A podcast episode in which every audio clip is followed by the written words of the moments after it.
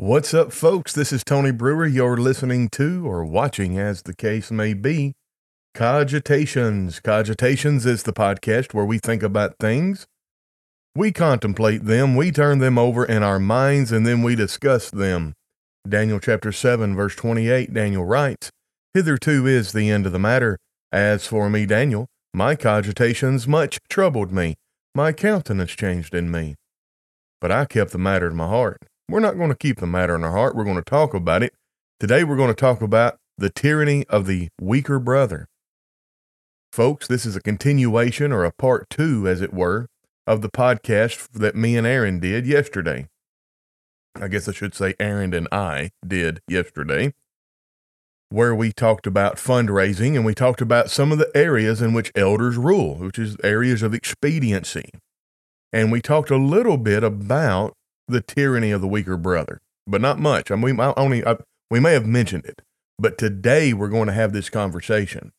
And this is a conversation that I have quite often. It typically comes up about the same time each year. You can guess why. So the goal for today is to edify and inform, to encourage, and to empower you that maybe you can be the positive change agent that you're needed to be at the congregation where you are, if you are indeed part of a congregation who is held prisoner or hostage by the tyranny of the weaker brother. Folks, we have a sponsor for today's podcast, as always, Lindsay Fay Dotson at gmail.com.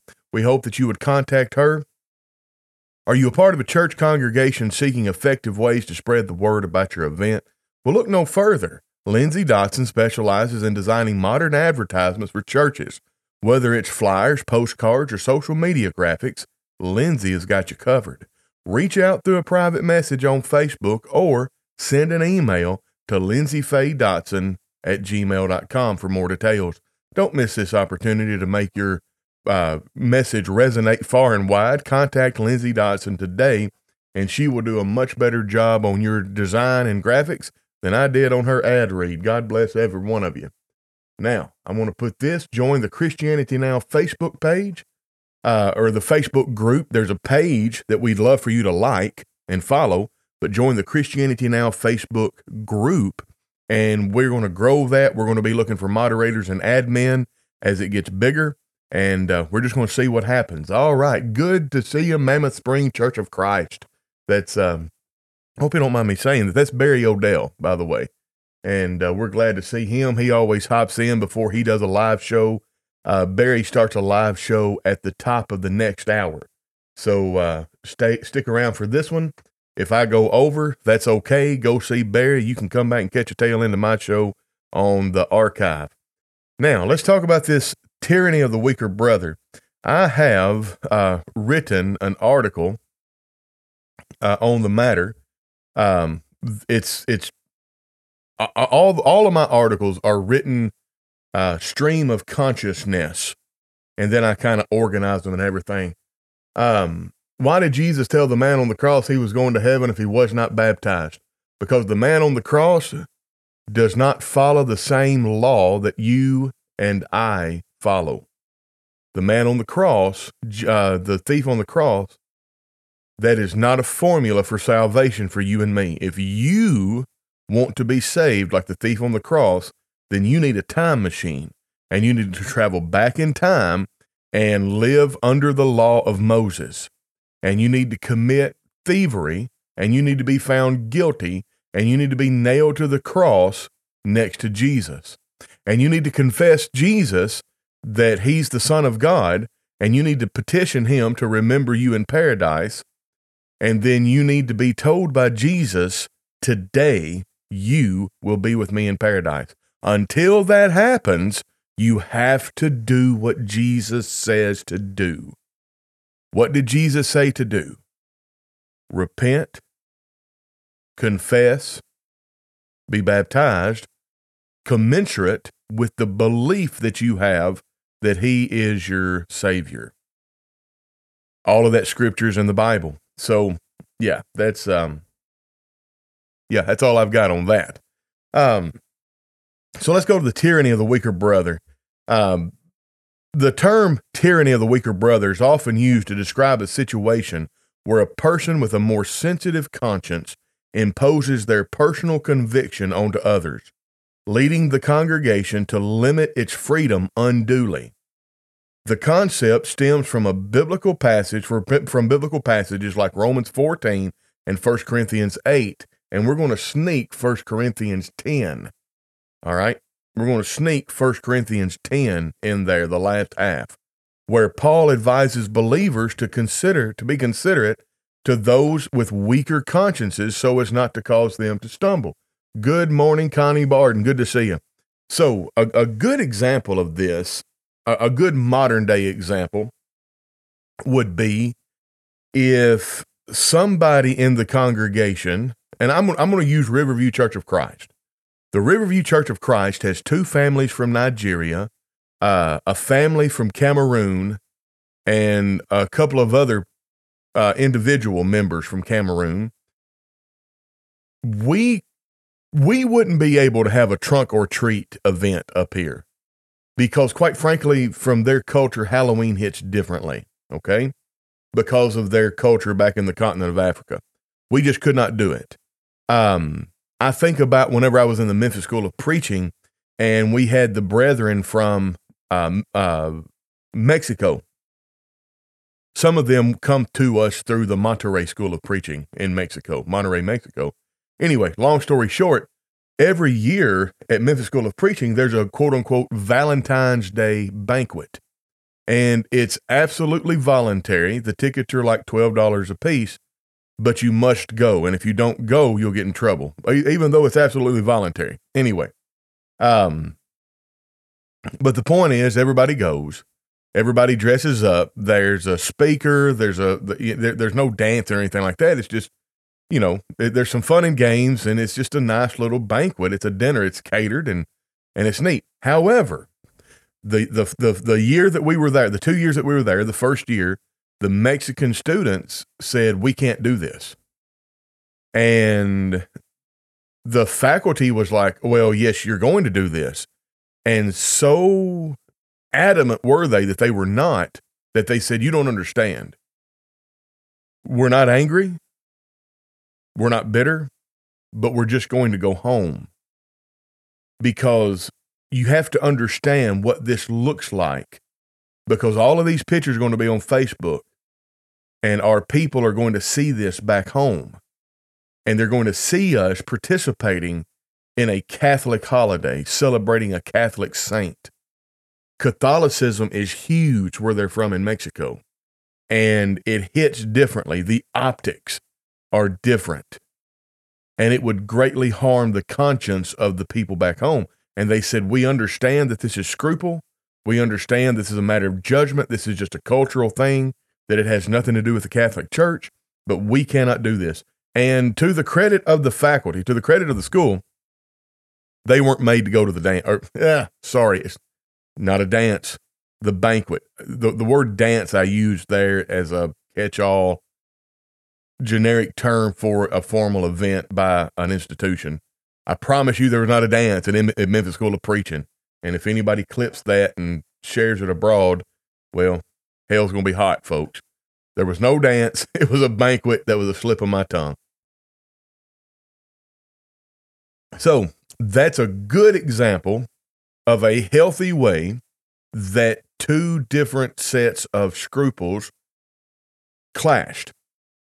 The Mexican students were allowed to practice their faith as they saw fit, and the school in other words, the Mexican students didn't condemn the school for participating in a cultural ritual, not a dance, a ritual, banquet. I couldn't think of banquet to save my life. Barry's laughing at me. Should people who argue against certain quote-unquote days also be consistent with other pagan days like birthdays?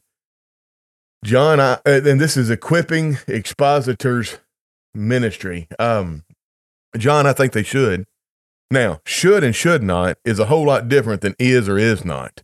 So it is not the case that people who are adamantly opposed to certain holidays They are not adamantly opposed to all holidays.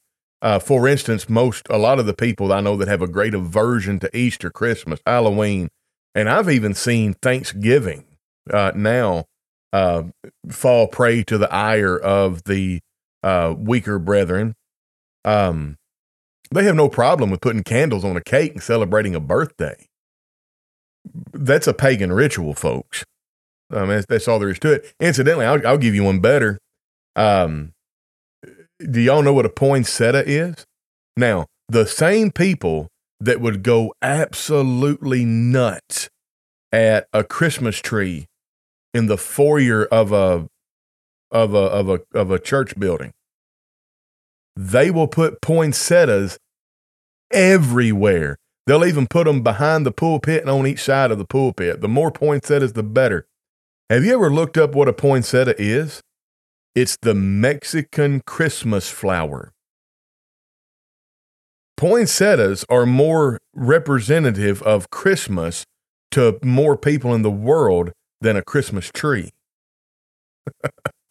So I think it's funny. Now, I just keep my mouth shut. I don't say a word except on my podcast because my job, my self-appointed task, I suppose, is to disseminate this kind of information and educate, edify, inform, encourage. But yeah, so I get a kind of a chuckle. The same people that would go nuts over having any kind of tinsel or Christmas tree or any representation of the man-made holiday of Christmas in a church building, they will put poinsettias everywhere. And those are the Mexican Christmas flowers. Anyway,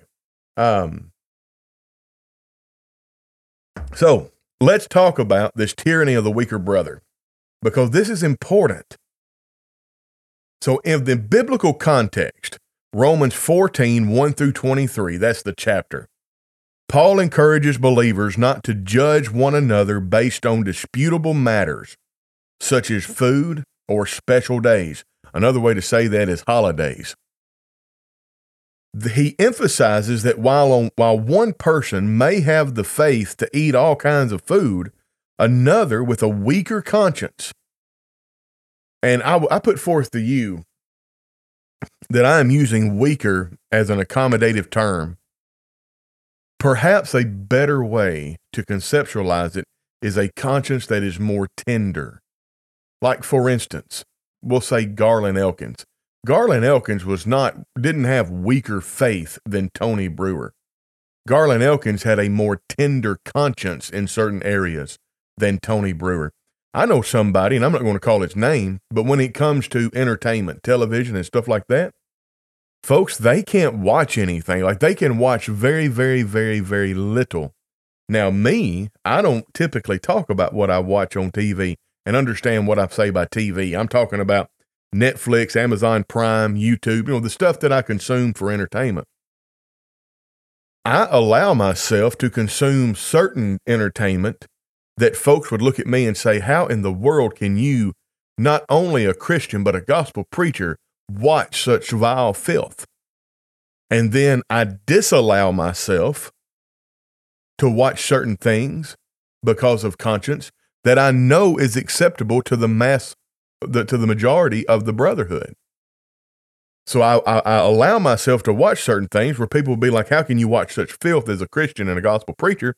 And then I disallow myself for conscience sake to watch certain things where most people would say, well, you're just being silly now. There's nothing wrong with that.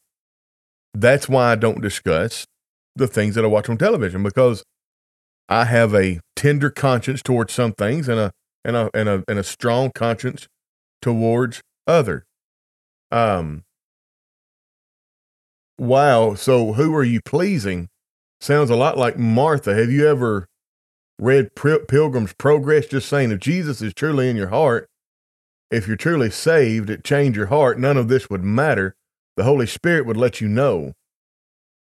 Oh my. No, the Holy Spirit would not let you know. That's magic.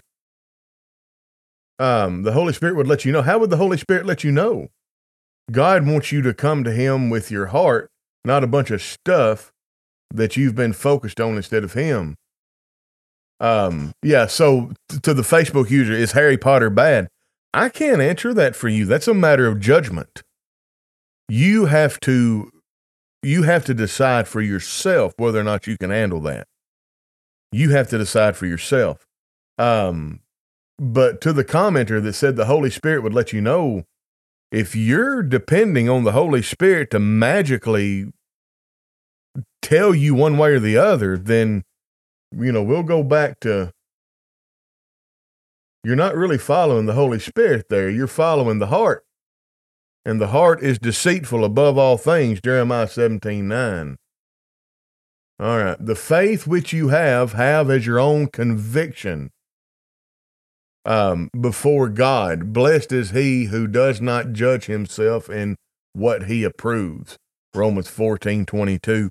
Yeah, in the French, that passage of scripture, the French word is used there, conviction, which I think would be a better, if the faith you have, I would say the conviction that you have as your own conviction.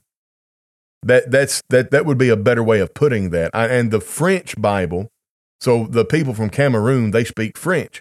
And when we had this discussion, one of them brought that up, that because he was asking the question about conviction, and he said, "Well, the Bible says blah blah blah." I'm like, "Where does it say that?" It's Romans 14:22. He told me, and I was like, "Oh, well, that's pretty cool." Yes, that is where it means to keep it to yourself. That's it. So, the faith. I'm going to read that as conviction. The conviction which you have. So if you're convicted about Harry Potter that you can't watch it, or you're convicted about Harry Potter that you're able to watch it, you need to keep that conviction to yourself. On both accounts, you need to be of enough spiritual maturity that if you have an area of conviction, you need to understand that you need to keep it to yourself. Now, as a gospel preacher, I can talk all day long about should and should nots. Well, I'll give you a good example, and you can put this in the comment section. Okay, answer in the comment section. Should, I repeat, should people, quote unquote, dress up to come to worship service? Okay, now based on any culture, you circumnavigate the globe, circumnavigate the globe, and go all around the world and go to every culture. Anytime they want to show respect, they dress up. So should people dress up to come to worship? Well, the answer is absolutely and unequivocally yes, they should. And I can preach that from the pulpit as long as I'm clear.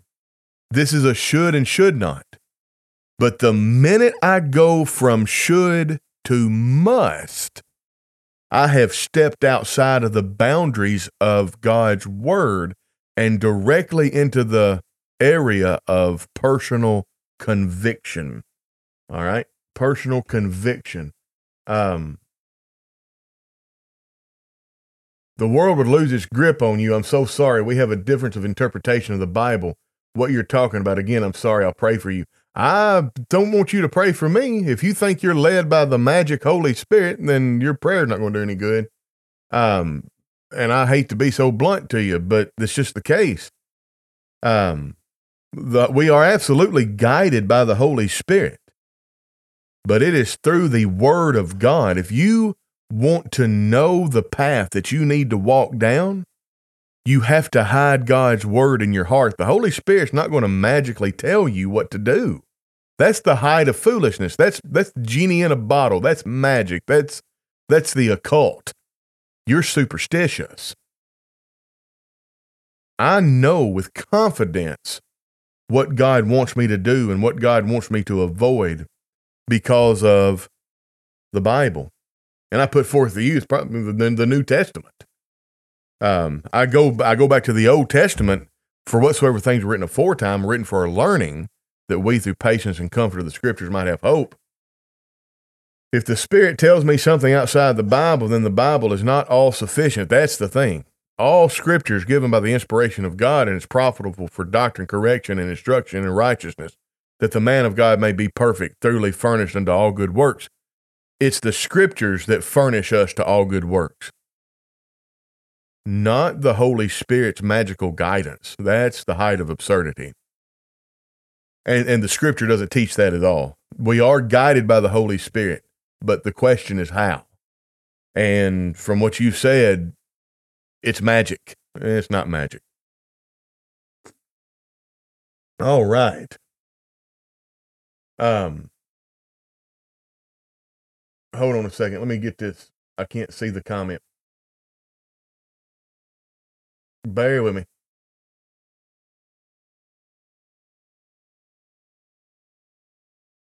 Well, John, I've lost a comment from you. Or did I? No, right here. Keep the convictions you have about these matters between yourself and God and don't impose them upon others. You'll be happy when you don't judge yourself in doing what your conscience approves. Yes. That is, John, what version did you say that this from the Passion Translation, you say? Oh, I didn't know it would show that. Yeah.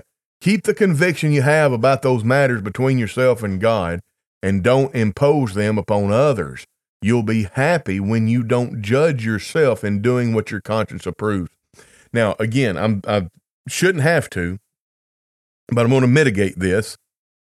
Not because I think Holy Scripture needs mitigating. It's because this is a verse by itself. This is not a license to follow your, quote unquote, follow your heart. Why is it not a license to, quote unquote, follow your heart? Because of this right here. The heart is deceitful above all things, Jeremiah 17:9. All right.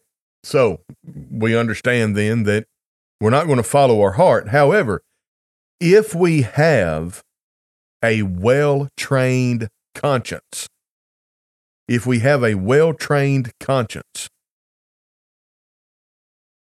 we can listen to that conscience.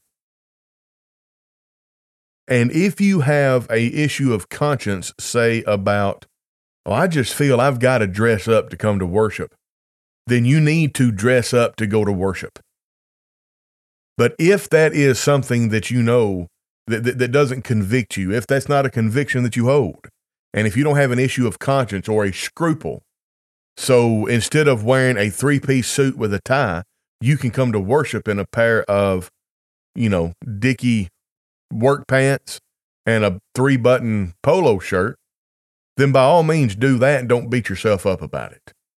But that doesn't mean, well, I don't have a conviction about having sex with somebody besides my wife, so therefore it's okay for me to have sex with somebody that's not my wife. So again, remember the podcast. There are three ways. There's a way that is wrong and cannot be right. There is a way that seems right, but the end thereof is death. And there is a way that is right and cannot be wrong. We need to make sure that we're always going down the way that is right and cannot be wrong. So good stuff. Thank you so much. Now, let me get this captions back. Incidentally, I'm going to put this up here. If you want to send us a monetary donation, you can do so at www.nearchurches@gmail.com. And that's our email for the PayPal. You can do that at PayPal. I'll leave that up there for a minute. Okay. So the principle from biblical context is not to let personal freedoms become a stumbling block for others. In other words, I'm not going to talk about the things that I watch on television. I'm not going to, for instance, if I go eat at a restaurant that serves alcohol and I know for a fact that I've got some brethren that have a scruple against that, I'm not going to noise it abroad. I'm going to keep that to myself, and I'm not going to make it a point of rubbing their noses in it. All right. Similarly, in 1 Corinthians chapter 8, Paul warns, this is verse 9, but take heed, lest by any means your freedom, your liberty, be a stumbling block to them that are weak. So the chapter here discusses the eating of meat offered to idols. And incidentally, it's not just eating a meat offered to idols as in I went to the temple or I went to the market and I bought meat that had been offered to idols. This is eating meat that had been offered to idols by the practitioners of that pagan religion in the temple. Go read 1 Corinthians chapter 8. Well, Paul says that while an idol has no real existence, and therefore eating such meat is not inherently sinful, doing so could cause a weaker brother to stumble in their faith. So we do have to be careful. If we have a strong conscience where we can eat meat offered to idols, where we can celebrate a holiday, where we can wear, instead of a three-piece suit, we can wear blue jeans and a polo shirt.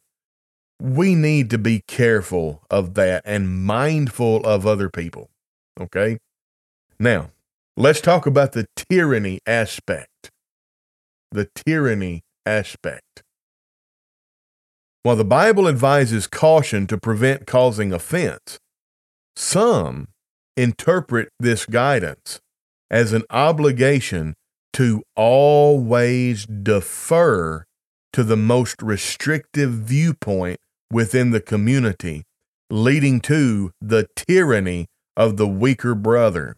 This can limit the community's freedom in areas where Scripture provides latitude and can veer into legalism, imposing human rules as divine commands. This is where the tyranny of the weaker brother comes in.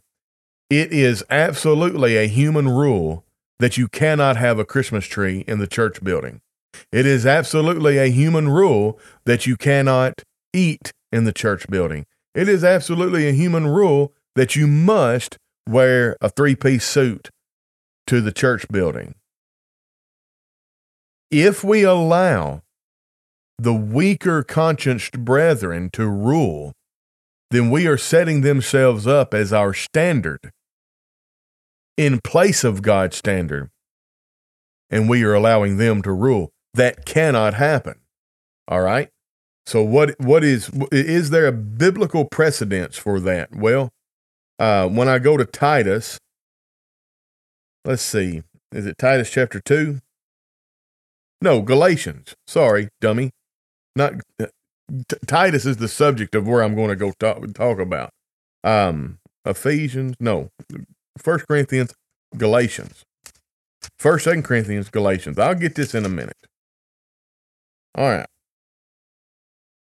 Verse 3, but neither Titus, who was with me, being Greek, was compelled to be circumcised, and that because of false brethren unawares brought in, who came in privily to spy out our liberty, our freedom, which we have in Christ Jesus, that they might bring us into bondage, to whom we gave place by subjection, no, not for an hour, that the truth of the gospel might continue with you.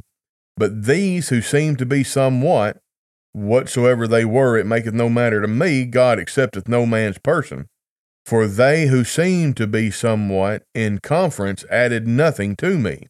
But contrariwise, when they saw that the gospel of the uncircumcision was committed unto me, as the gospel of the circumcision was unto Peter, so on and so forth. Titus, Paul had circumcised. Titus, Paul did not have circumcised. Timothy, Paul had circumcised. What's the difference? Well, the difference is the compelling. Paul preemptively, because of Timothy's heritage, said we need to get you circumcised because we're going to be preaching to Jews and we don't need to have any barrier of entry to their obeying the gospel. Well, Titus was not a Jew. Titus was a Greek, 100%. And these brethren came in privily to spy out the freedom of Paul and company, and they insisted, and Paul said no. Now, if it were the case that some of the rules were applied to this situation, the same things that people say about freedoms today, these people that think we always have to defer to the most tender consciences among us, they would say to Paul that he did wrong, that he should have had Titus circumcised because, and if you'll forgive me in advance for being somewhat crass, what's a little foreskin in comparison to the human soul. Well, folks, Paul didn't let that stand for a minute. Paul said, no, you're not going to have us circumcise Titus. So the Bible advises caution to prevent causing offense. Some interpret this guidance as an obligation to always defer to the most restrictive viewpoints within the community. Right here, we have an example where that is not the case. We do not always submit to the most tender, restrictive conscience. We have to have balance. Now, this is where this ties in with the podcast from yesterday. Who gets to decide? I was at a congregation that was an older, seasoned legacy congregation, and one of the older, long-time members thought they had me hung on the horns of dilemma whenever they asked this question. Well, who gets to decide? Like, you've been a Christian for 50 years. This congregation has elders for the last 100 years. And you don't know who gets to decide? Shame on you. Folks, the elders decide. And you and me have to follow what they decide. Now, what if they're weak elders and they allow the most tender conscienced, the weaker conscienced, the most restrictive brethren among them to always lead? Well, then they're not really elders and they need to be disposed of. They need to be gotten rid of. Either that or they need to be confronted with their sin and made to change.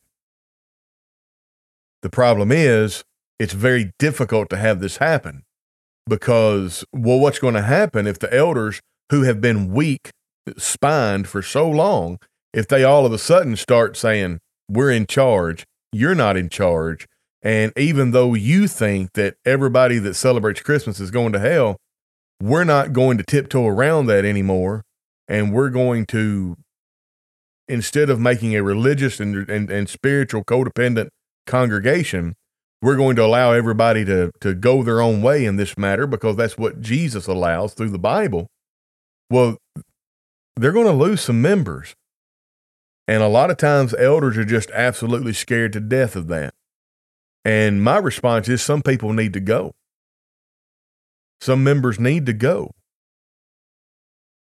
I mean, sometimes you got to trim some fat. And if you have a group of members that are ruling the congregation by proxy through the elders, all right, so I don't know exactly where I was, but the last thing that I heard on the recording is if you got a group of members who are ruling the congregation by proxy through the elders because of their tender conscience, then you got a congregation that is outside the fellowship, and you got a group of members that need to be excised. They need to either change or be withdrawn from. You need to go to them. The elders need to man up, and I say man on purpose. The elders need to man up, and they need to take control back from these people, and they have to reassert their dominance in the congregation. Now, this sounds very, very bad to people because, quite frankly, masculinity has been vilified for so many years. But it is the case. You, individual, are not so important to the congregation that you can't leave and never come back and the congregation not be fine. Boy, that's a hard pill to swallow. So anyway, I don't know exactly what I've said before and all this. That's one of the sad things about these podcasts being extemporaneous, but I think it makes for better content. Anyway, oh, Diana Harden says, that's correct. That's what I last heard. Good deal. So remember, elders are so all fired, scared usually of losing members. And I'm just do what you're supposed to do. And if you lose members, that's fine because that's God's will. Remember the podcast where I talked about how to be very, very formidable. Always speak and act in a commensurate way with the truth. and any outcome, regardless of how it affects you negatively or positively, is the outcome that is in alignment with God's will. So if a group of elders tells a congregation, look, we have been ruling the congregation based on the most tender consciences, the most restrictive consciences, we're no longer doing that. We are no longer going to create a religiously and spiritually codependent congregation. We're going to empower you to live out your discipleship within the freedoms that Christ died for. Well, you may lose some people. You are better off. Those people needed to go. If they won't change, they need to go. That's church discipline. That's how church discipline works. All right. Now, so balancing expediency and sensitivity. Elders bear the responsibility to balance the principle of expediency with the need to be sensitive to all members of the congregation. Their role includes making decisions that are both scripturally sound and considerate of the community's diverse perspectives. I'll use the Riverview Church of Christ. The Riverview Church of Christ is probably the healthiest congregation that I've ever been a part of. There's a few reasons for that, but it's the truth.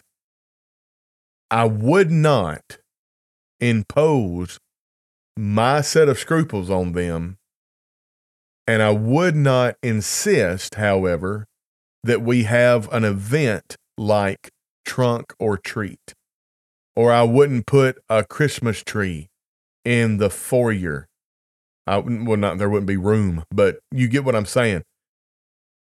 You have to respect the tender consciences of the people there. You don't rub their noses in it. You don't say, look at me, and I don't care about your guilty conscience. But you also cannot allow the guilt, the tender conscience, the weaker conscience to rule and become a tyrannical force in the congregation. All right. Which is commensurate with my next line. However, they must also guard against allowing individual preferences to unduly restrict the congregation's freedoms, especially in matters where Scripture allows for diversity of practice. All right? Understanding the concept of the tyranny of the weaker brother serves as a cautionary tale in church governance. While it is crucial to consider the weaker conscience to maintain unity, an imbalance can lead to unnecessary limitations and even legalism. Elders must exercise wisdom and discernment in navigating these complex issues, always prioritizing the clear teachings of Scripture while fostering an environment where liberty and sensitivity can coexist. Folks, I say this often, and we didn't even bring 1 Corinthians 10 into this. We will before we close. Elders, gospel preachers, people who teach the Bible, they have to be spiritually mature enough to do what they're supposed to do and allow people freedoms and teach in such a way and counsel in such a way that allow people freedoms that they themselves do not enjoy.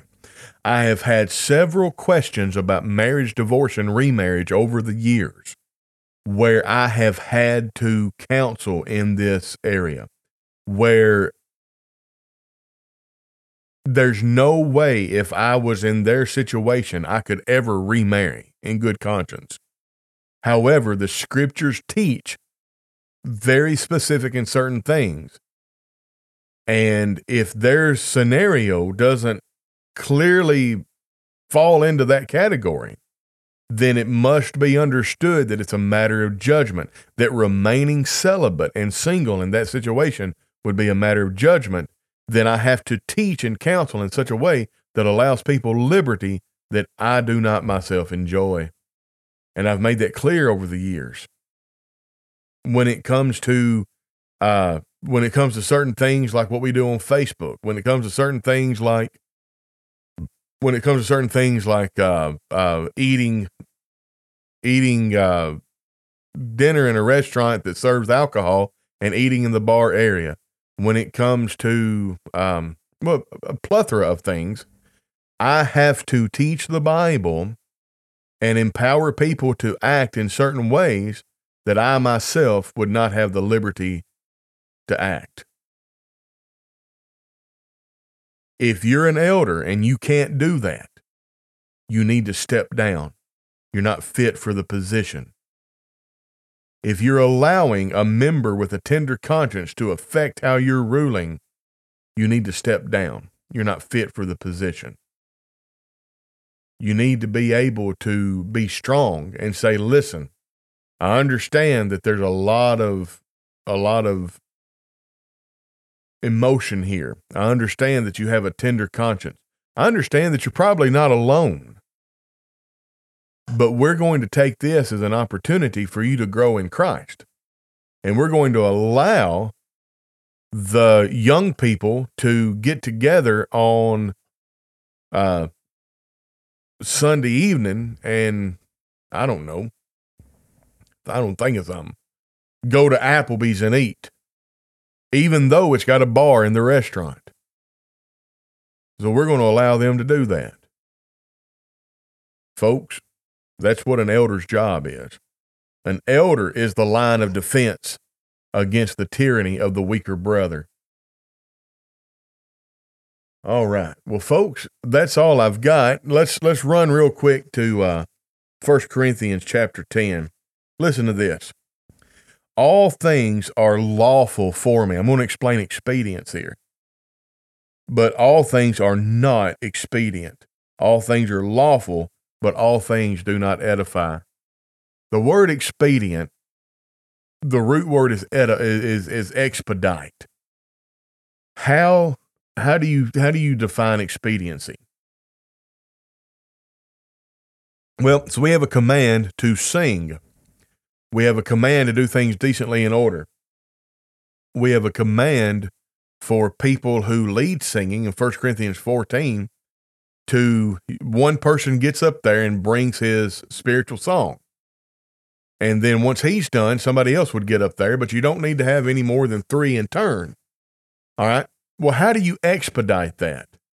Well, the best way to expedite singing and having a song leader is to have song books and or have, in modernity, a projection, all right?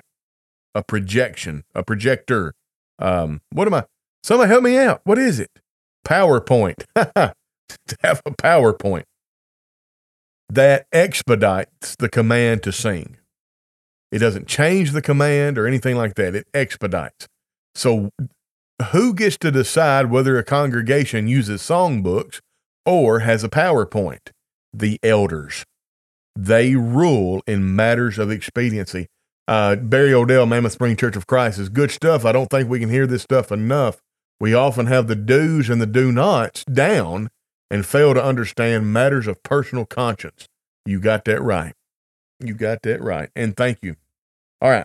So all things are lawful, but not everything expedites the carrying out of the lawful thing. That's what Paul's saying.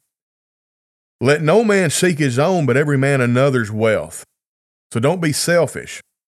Whatsoever is sold in the shambles, eat, asking no question for conscience sake. So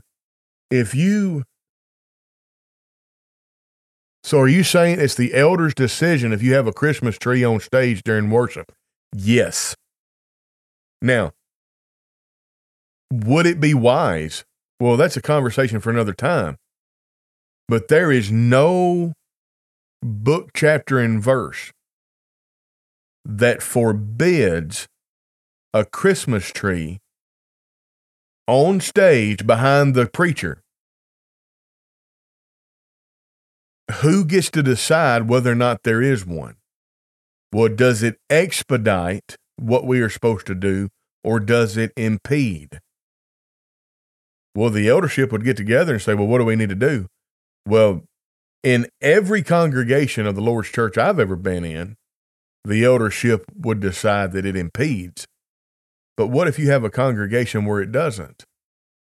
What if you have a congregation where the elders say, you know, everybody in this congregation knows exactly what that tree represents, and it's a matter of judgment, and we in this area have allowed freedom instead of restriction, so we're going to allow the Christmas tree up there. It's the same thing with a poinsettia. Who gets to decide whether or not to put a poinsettia on the stage during worship? The elders. You see, God hasn't ruled. God has not ruled on this whatsoever. Would this also apply to wearing a cross necklace? Yes, it would. My wife bought me one I wear occasionally because she bought it for me. Yeah, that would absolutely apply to a cross necklace. In fact, for a personal scruple like that, I don't believe the elders have any power. Because the elders do not rule whether or not you have a Christmas tree in your home. The elders do not rule what you can do in your house. I mean, that's God's ruling. The elders rule on how the church collectively acts. Now, if each individual is to submit to the larger whole, so if the entire congregation comes to you, I guess, and says, look, we have a problem with you wearing that cross necklace, then that's a conversation you need to have. And the way I would handle that is I would take the cross necklace off and I would put it in my pocket, but then I would explain to them, and I'd just be transparent, like, look, y'all come to me and say that you don't like me wearing the cross necklace, and I have submitted to your collective will. But that buys me the right to teach you. And then you start teaching them about this. And eventually you'll be putting the cross necklace back on. John says, I thought so. I had one tell me it was wrong to have anything that relates to crosses or such in the home or on the person. Yeah, that's an absolute, and you be careful how you handle that, but that's absolutely a matter of conscience. But with the Christmas tree, personally, I don't think you should have a Christmas tree on the dais, on the pulpit, behind the pulpit where the preacher's preaching. But I don't think you ought to have the Mexican Christmas plant or the Mexican Christmas flower either. In other words, every argument that someone would say, we don't need to have a Christmas tree on the stage behind the preacher, you can apply to, or I can apply to, we don't need to have Mexican Christmas flowers littered all through our congregation. And the same defense of the Mexican Christmas flower can be applied to the Christmas tree. You see how that works? So it is absolutely a matter of judgment. And who gets to decide? It's the elders. It's the elders. All right. So let no man seek his own. So don't do anything of selfish for vain glory. Whatsoever is sold in the shambles, eat. Don't ask any questions about it. In other words, when you go to the meat market, now 1 Corinthians 8 doesn't deal with going to the meat market. 1 Corinthians 8 deals with going to the temple and eating. 1 Corinthians 8 deals with meat offered to idols that is sold at the meat market. That's what the shambles are. So when you buy meat at the meat market, just buy it. Don't worry about it. Just buy it. The idol is nothing. We all know this. However, so for the earth is the Lord's and the fullness thereof. And if any of them that believe not, so if anybody who is not a Christian invites you to a feast and you go, whatever's set before you, just eat it and don't ask about it. However, but, verse 28, if any man say unto you, this is offered in sacrifice unto idols, then don't you eat it. For his sake, rather, that showed it, and for conscience sake, for the earth is the Lord's and the fullness thereof. Conscience, I say, not thine own, but for the other. For why is my liberty judged of another man's conscience? For if I by grace be a partaker, why am I evil spoken of for that which I give thanks?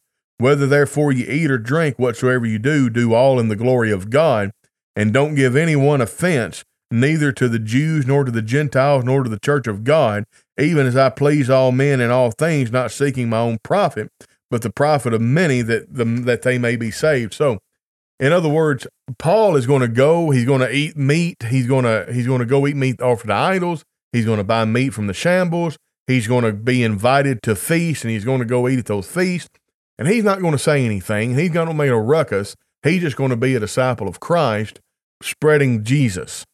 However, if in one of these feasts somebody says, hey, this meat, this food that you're eating, it's special. Oh, really? Why is it special? Because it was offered to the goddess Diana. Oh, really? Well, I can't eat it because I'm a Christian and I don't recognize Diana.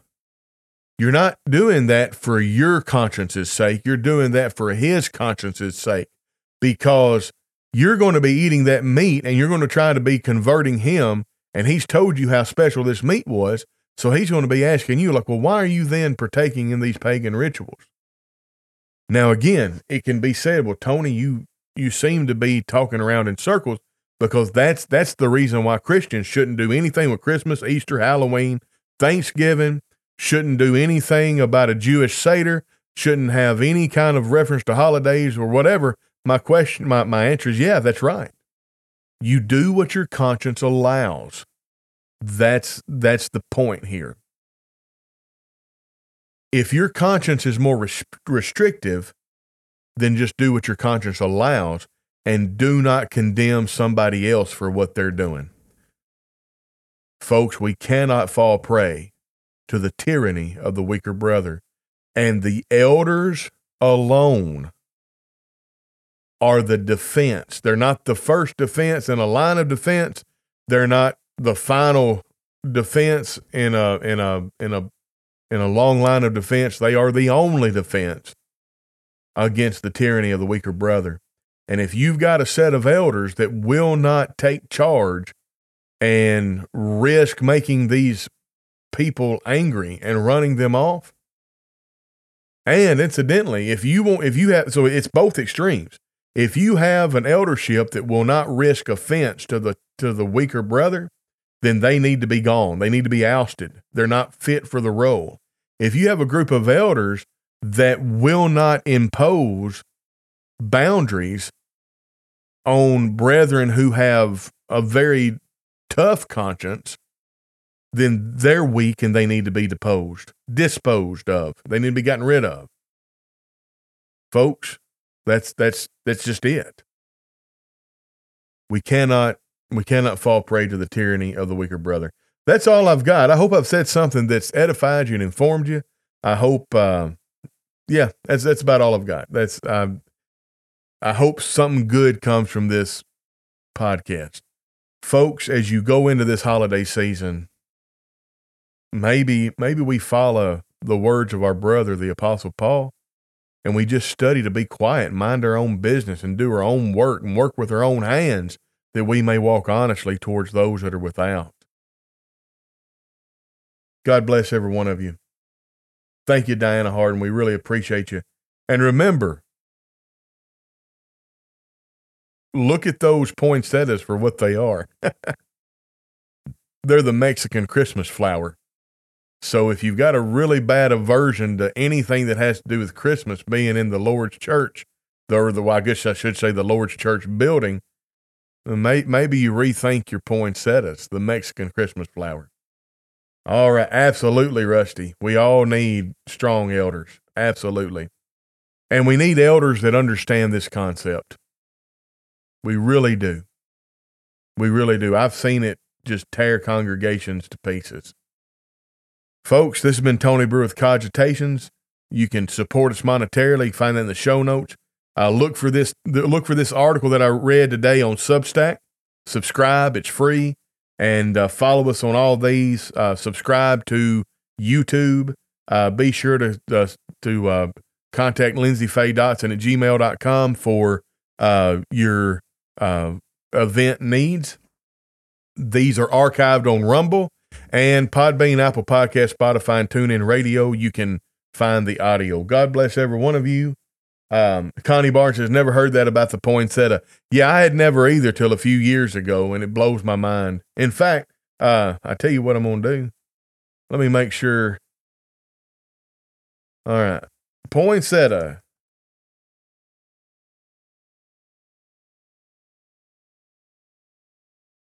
Poinsettia. The Mexican...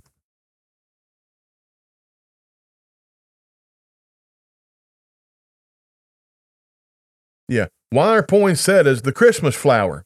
Well, they're native to Mexico. The plant is called Flor de la Noche Buena, or Flower of the Holy Night, due to its resemblance to the Star of Bethlehem.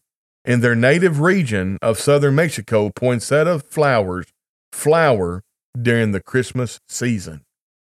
So they are called, hold on a second, Flor de la Noche Buena, Flower of the Holy Night.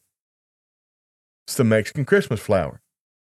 And all these people that would hit the roof at putting anything that looks like quote unquote Christmas in the church building in December, a lot of them just stroll Mexican Christmas flowers around everywhere.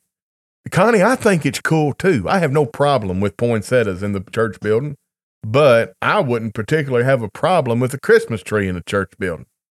I mean, what if we had a Christmas tree and instead of a star, like a contemporary star, we put a poinsettia on it? Or we took a Christmas tree and we put poinsettias all over it. Boy, that would really screw some people up in the head, wouldn't it? Anyway, maybe that's why I don't need to be in charge of the decisions. Anyway, listen, God bless every one of you, and you know how to find us. You know how to support us. This has been Tony Brewer with Christianity Now, Christianity Now, Cogitations. Remember Podbean, Apple Podcast, Spotify, and TuneIn Radio, and we'll catch you on the flip side.